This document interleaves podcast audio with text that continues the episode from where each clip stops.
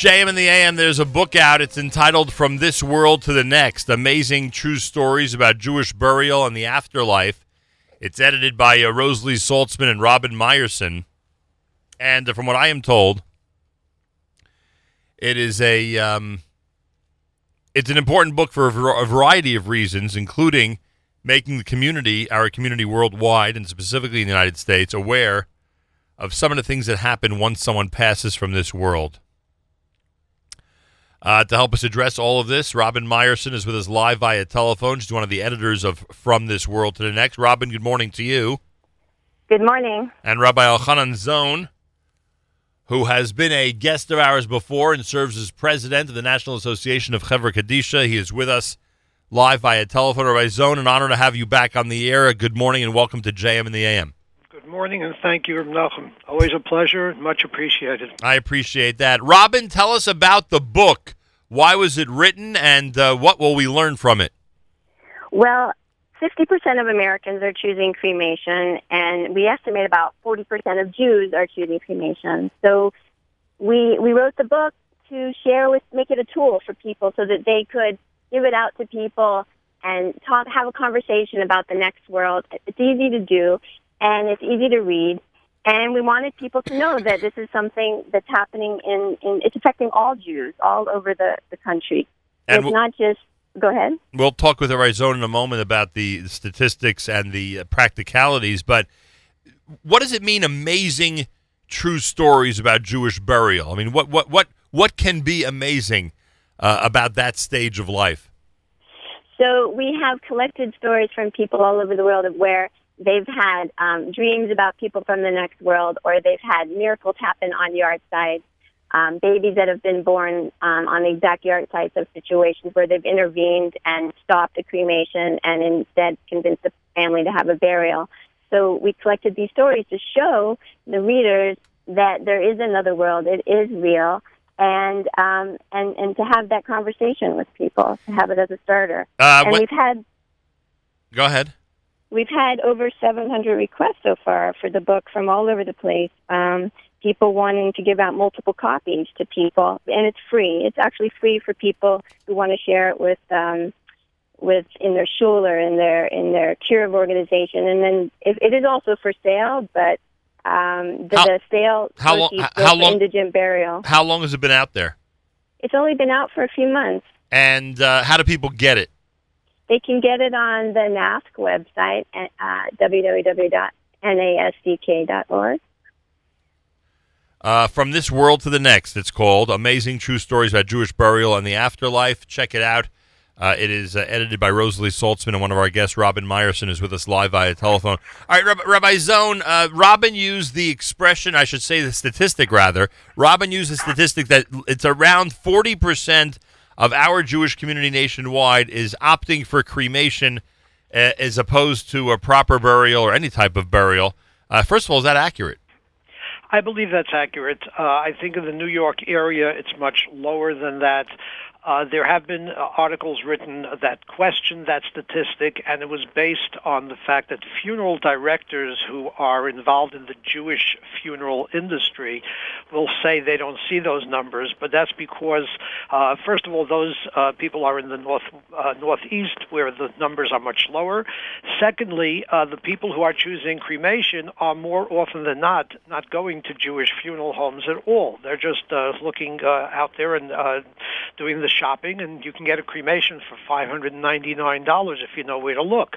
Um, so they're not really getting a clear statistic. In the New York area, we estimate about twenty percent, maybe a little more than that, twenty-five percent. But when you go out west or you go south, Uh, it's as much as seventy percent in parts of California and Arizona. In Florida and uh, Texas, our estimate is about fifty percent. So altogether, I think forty percent is a fairly uh, accurate number. And cost and, excuse the expression, efficiency are the primary reasons for it? Ecology uh, is another, um, which is really a myth because there's a tremendous amount of carbon that's put into the air when you do this. There's mercury, there's all kinds of other things.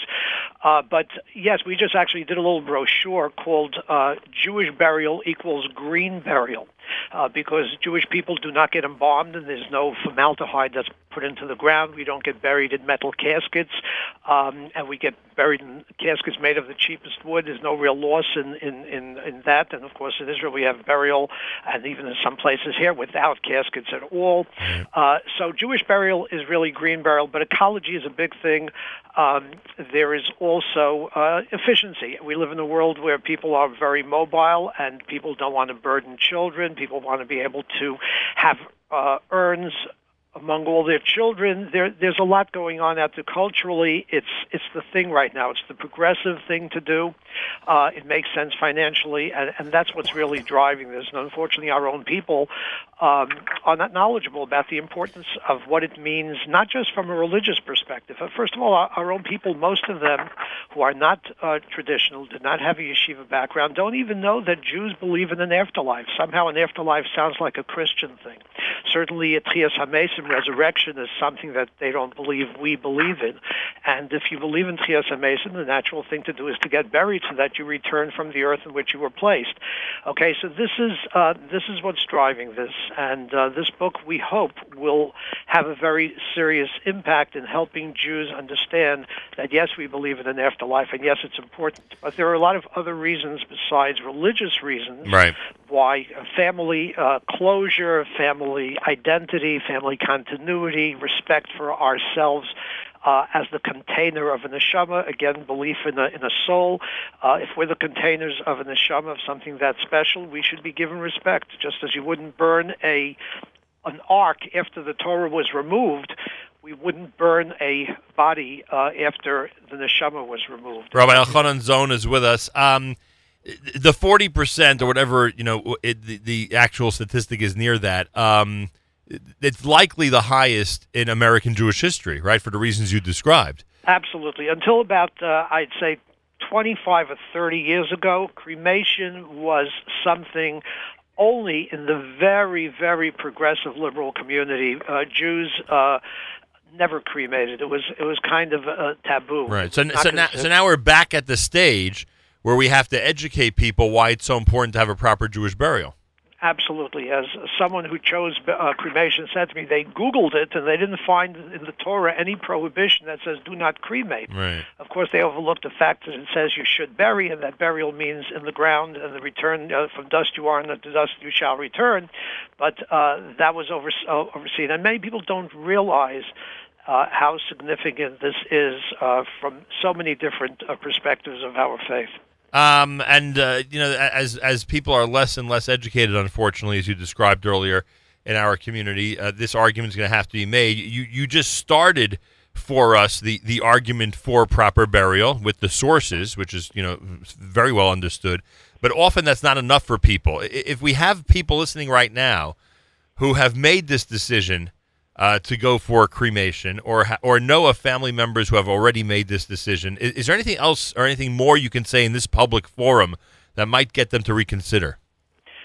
Well, I think it's uh, important for their family, for closure. I think it's also important they could visit our Our, our website, which is uh, peaceful return dot org, uh, w w w dot peaceful return dot org, one word, which has a lot of information. Uh, it also, they could visit us at N A S C K dot org, uh, which Robin mentioned before. And I think it's very important to get the word out to our people who are knowledgeable, that if they know of people who are choosing cremation, this is really the Mes Mitzvah of today. The uh, when we look to bury someone who is going to be cremated or convince them, the time is not after they've died and the cremation is scheduled. The time is to have an open discussion, which is why this book is so important, because it gives us an opportunity. But the opportunities are there in many different ways. If we're a rabbi or anyone at a funeral or at a Shiva house, why not take a minute to speak about how fortunate this person was to have had the beauty and the respect and the meaning of a traditional Jewish burial, uh, for whatever reason they choose, whether it's because it's better ecologically, or better it's good, better for family, what it means to be part of a family plot. This is the history of the family. We're not just something to be dispersed on the uh, Atlantic or, or Pacific Ocean, which many people do.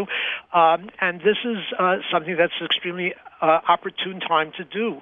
Uh, also, if someone like Joan Rivers passes away and gets cremated, hey, there's an opportunity to discuss this. Uh, say, why would a woman like that ever want to be cremated? Cremation was something we never did.